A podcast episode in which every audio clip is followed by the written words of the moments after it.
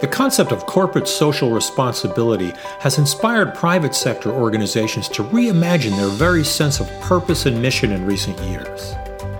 Many are looking beyond pure profits to explore how they can best help their communities, their societies, and the planet. Cisco's Tae Yoo is a leading light for CSR. As Senior Vice President for Corporate Affairs, Corporate Social Responsibility, and Sustainability, She's working to bring a more conscious culture to everything that Cisco does, and to spread that goodwill and positive action far and wide. Today, she sees the COVID 19 crisis as an opportunity to put that conscious culture to the test. And she's helping to guide Cisco's response in deep and impactful ways around the world. This is Kevin Delaney for Cisco Tech Beat. I spoke with Tae about her and Cisco's efforts to build a better world before, during, and after the pandemic.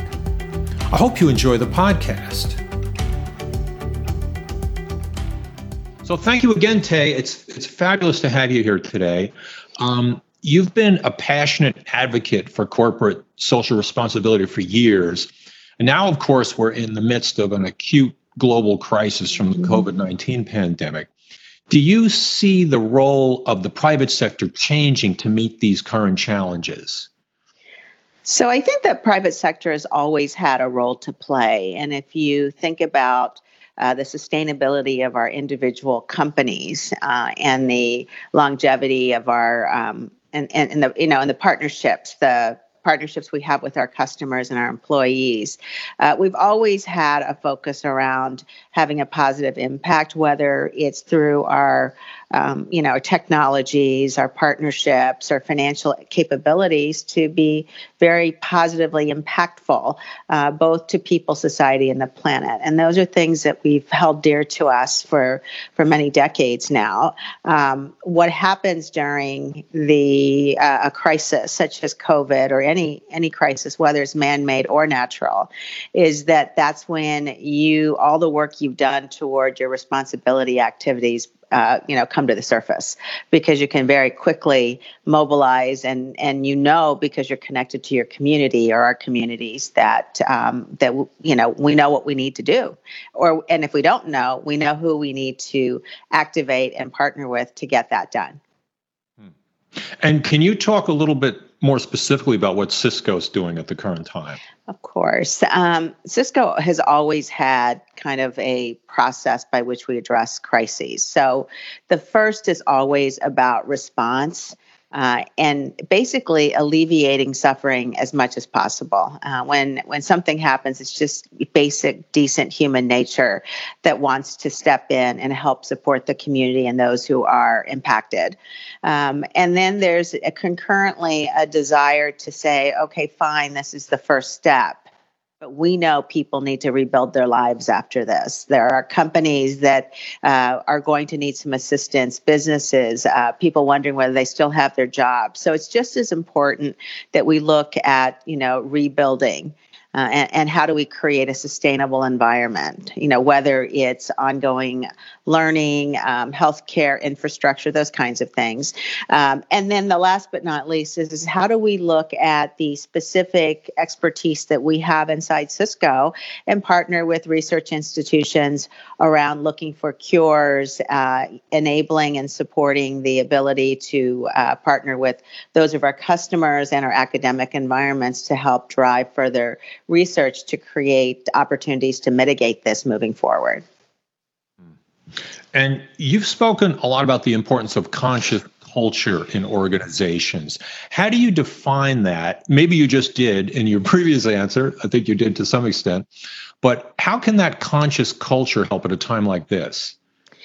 So conscious culture is something that all leaders at Cisco are committed to. And, and what it really is, is an over, overarching North Star for us. Uh, it helps us to make some very specific um, you know commitments and it enables us to be able to have a certain predictive outcome. So for instance when we think uh, as cisco talks about conscious culture uh, there's three key components and one is that we have committed to an inclusive diverse environment and that we will do and leverage our expertise and our uh, financial and technology assets to be able to positively impact people society and the planet. And that's kind of uh, an overarching view. And when you think about the traits uh, of our culture, it really is underpinned by strong foundational values, things such as, uh, you know, being accountable, giving the best of ourselves. Uh, and then what happens at the end, and you know it works, is, is that everyday interactions that we have with each other, with our leaders, uh, and with our communities and customers, it plays out there. It was very, very important when we put out the title conscious culture because it's exactly that it's conscious it's not something that you know we have on a an orientation new hire orientation and then you don't look at it. it it's very conscious in terms of we think through our values and our principles as we make key decisions uh, and then when you are confronted by a crisis such as covid-19 this is when it all plays out it comes to the surface you know uh, how we're supposed to behave behave. We've done work before the crisis because we're connected to our communities. Uh, and when a crisis hits, we know who we are going to turn to. We have a sense of what the communities need. We stay close to our customers so we're able to partner with them to help define what our customers need in order to move forward. And there's also a, a philosophy that I hear more and more lately that having a conscious culture may not just be the right thing to do, but also the smart thing to do. Yeah, absolutely. When you think about, uh, you know, our our goal as a as a company, and in most organizations is you want to be around and you want to be, um, you know, we want to be relevant. We want to uh, have a sustainable culture. And it's this whole notion of our own sustainability uh, as an organization depends on our ability to have a conscious culture that helps guide us in how we you know how we behave how we interact and partner and support our employees our customers the communities we live in the communities we may not be physically present in and yet our technology is present in. And those are the things that help guide us uh, for our own long-term sustainability. In the current situation, uh, it's really taking a coordinated effort the federal government, state and local, education, and the private sector. They all need to play their part. Mm-hmm. How can that all be coordinated? Well, that is the real art at this point in time. And, you know, it's because as human beings, we have a need to help and take action immediately. So, when uh, a crisis, whether it's a pandemic or, or a natural disaster, all of us uh, immediately want to help. Um, and this is where it gets, um, we can be much more organized if, in fact, we've done the work before. Uh, the the strong, resilient partnerships that we build with the public sector and the nonprofit sector, as well as our customers, enable us as a company and individually as employees of Cisco to be able to take forward the things that we know we do best our you know core competencies and be able to implement them. So if you think about our customer base for instance um, you know we have been close to our customers. We know what their overarching goals are uh, and we've always wanted to be a partner through that process and advocate on their behalf during good times. And so when a crisis hits we know what the challenges are and we've worked very closely and stayed close to them. Same thing with our, our communities. Um, you've heard uh, uh, Cisco CEO Chuck Robbins really advocate passionately about the challenges we have in our communities long before this pandemic. Uh, and you see him working tirelessly to be very direct and pro- present and proximate with the communities, as well as advocating and bringing together coalitions of um, other companies and other organizations to be able to help address those. Uh, so that's when it really comes to the surface, and, and our, our culture is tested and reinforced uh, during the, the, the most challenging times like this pandemic. The pandemic has been compared to a war in many ways. Mm-hmm. And people have even looked back to World War II when virtually the entire uh, entirety of American mm-hmm. industry turned to the war effort. Um, do you see that parallel with the private sector today? So we have seen uh, manufacturers like Ford and GM making ventilators. Um, uh, you know, companies such as Honeywell and 3M stepping up. Uh, you know, the PPEs, the personal protective equipment development. Um, our own employees are quite uh, quite active as well. Uh, and it started in Europe, but we have three sites who are using our 3D printing machines to help uh, develop surgical masks. Uh, and then obviously, our collaboration and security products are available and have been deeply embedded into some of the partnerships we have with our customers as well as education institutions uh, to ensure that we're able to continue our, our lives as we we tr- we all try and find um, the right way to move forward during this pandemic. And last but not least is if you think about uh, the first first responders and the medical community, the healthcare workers, uh, what we're doing is is really donating some of our collaboration technology like the X. Uh, uh, DX80s and and a whole slew of other things, so that we could help them, uh, you know, mitigate some of the some of the risks, but also uh, promote efficiencies in terms of the challenges they have about just the sheer number of people uh, that they need to to support. The current crisis is shining a spotlight on some of the problems that you mm-hmm. and, and Cisco as a whole have been trying to address. Homelessness, especially in California, is a big one. How are you stepping up your efforts to support the homeless during this crisis? So, Chuck Robbins, Cisco CEO, has has always been a big advocate to help address the homelessness issue. First of all, just uh, creating more awareness, but also showing that it can be addressed. We can mitigate homelessness. Uh, and there's a lot of interventions that have, have been happening, and uh, can't say enough about organizations like Covenant House and Destination Home, who work tirelessly to address the issue of homelessness uh, in general, as was as well as homelessness in you know the youth population. Um, what what you you do in a pandemic, though, is that it becomes even more critical that we have a strategy around that. Because uh, if someone is in a situation where they may miss their rent, uh, because of a healthcare issue or somebody got laid off. Uh, when they get evicted from their homes, uh, what you've done is is not only put that family at risk, obviously, but also others because they have no place to shelter. And if somebody is infected, um, you know, how do you, how do you shelter uh, people who don't have a home? And so this is where the community has to come together. Uh, the private sector, as you've seen, uh, Mayor Liccardo from San Jose and other mayors, uh, as well as the nonprofit sectors that provide services, uh, and then corporations who have opportunities to support in many ways, uh, not least of which is financial support, as well as technological and and um, expertise to help come together and have a plan to address uh, homelessness and hunger and all the things that uh, we think everyone has a right to. Another related issue is the digital divide. Yes.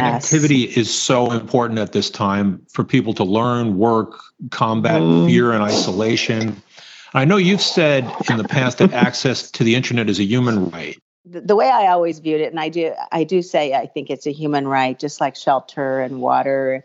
Um, when when you see the fact that so much is moving online right now, um, and you know we we have some you know initiatives underway the the UN Sustainable Development Goals, uh, which are really focused on internet access, and they we all see it as a basic necessity for you know human and economic development, and that it should be everywhere, not just in developed countries, uh, not just in cities, but also rural areas. But when you think about the fact that about 3.7 billion people are unconnected, and you know people it's like, well, you know, it's a connection, but it's much more than a connection. It's a life lifeline. It's a lifeline because of the fact that uh, so much is, is going online. You know, when we look about we, we look at the fact that we've told people to stay home because that's an integral part of addressing the mitigation of, of you know COVID nineteen. Uh, the spread of COVID 19, uh, you know, you're asking them to stay home and work. Okay. But what if you don't have internet access? If you are in a situation where you're not feeling well, how do you find out and make the determination if you know, whether you should go to the hospital or not. Uh, telehealth is a great way to have that first line screening so you can talk to a healthcare provider and, so, and, and ask, you know, when do we make that decision? to go to the hospital or should I just stay home? So it's a it's a basic need, and then education. Uh, students are out of school; they're supposed to stay home. You know, there's about what did they say, 1.5 billion students in over 188 countries, and yet um, so many of them don't have access to the internet, which means they're not online and they're not learning. Um, and many, many people are worried about, well, after this pandemic, once we've gotten this under control and we have to get back to work, uh, is there going to be a job for me? Should I be thinking right now about learning new skills so I can I can prepare myself for the jobs that are available. How do you do that when you don't have internet connection? Um, in the U.S. alone, you have about 14% of all U.S. households who happen to have children who are in school they don't have access. So it, it, just compounds the challenges. And, you know, a lot of the services are going digital, uh, government services. So how do you even know what, what is available to you if you can't connect? So I'm clearly very passionate about this, uh, about this issue, but we've always saw technology. We've always seen technology uh, as an equalizer, a means to you know bridge the gaps between those who have and those who don't. And yet, if we don't have universal access uh, to the internet and high quality at that, we are going to actually see a greater divide. And that worries me a lot. Technology is so critical to managing this crisis, and virtually the entire global workforce has moved home. And you know, frontline workers in hospitals, media, IT, they're all depending on the collaboration tools and network technologies like never before. How is that changing the face of work and society? So, I, the world as we know it has changed already. Um, you know, people th- talked about remote working and online learning as, um, you know, an experiment or a luxury that in Cisco's um, culture was germane, right? By using our technologies, we've always been able to have a robust remote working environment. Uh, and that helps us a lot today uh, when when all of a sudden that becomes the norm that everyone is mandated to work from home. We have it's not just the technologies it's the protocol and the process and the framework uh, that we build over the last decade or so around what it means to, to work remotely and be anywhere connect from anywhere. Uh, i think that the biggest change that you'll see is in the area of education um, because i think that we've probably crossed that rubicon and once you cross a Rubicon, you can't go back. Uh, the world is learning that you can learn. And you can learn online. Um, and this is going to create choices for students, many of whom leave their communities or their homes. They go away to school. And there's some great things that happen when you do that and you learn. Uh, but at the same time, many are struggling with the cost of education. And then when they're done, do they have a job or don't they? Uh, this gives them a choice where they can learn the things uh, that uh, are readily available online but I also see that uh, government services and the ability for for citizens to connect to their public sector and the services they offer and um, and how they move forward in in difficult situations will have changed as well. Yeah, it's interesting because when we talk about digital transformation, we often think of technology, but organizations and society are going through this culture change, which has been moving fairly slowly, but there's no there's no way around it now. It's been accelerated, whether you're ready mm-hmm. for it or not. It's it's it's been an interesting abrupt shift, hasn't it? Uh, it absolutely has shifted dramatically, and um, we're all trying to figure out how to work in this environment. Uh, I have to say this this COVID uh, pandemic is different than anything we've ever seen, other than you know economic crises that have happened nothing else has actually touched every single country every single society.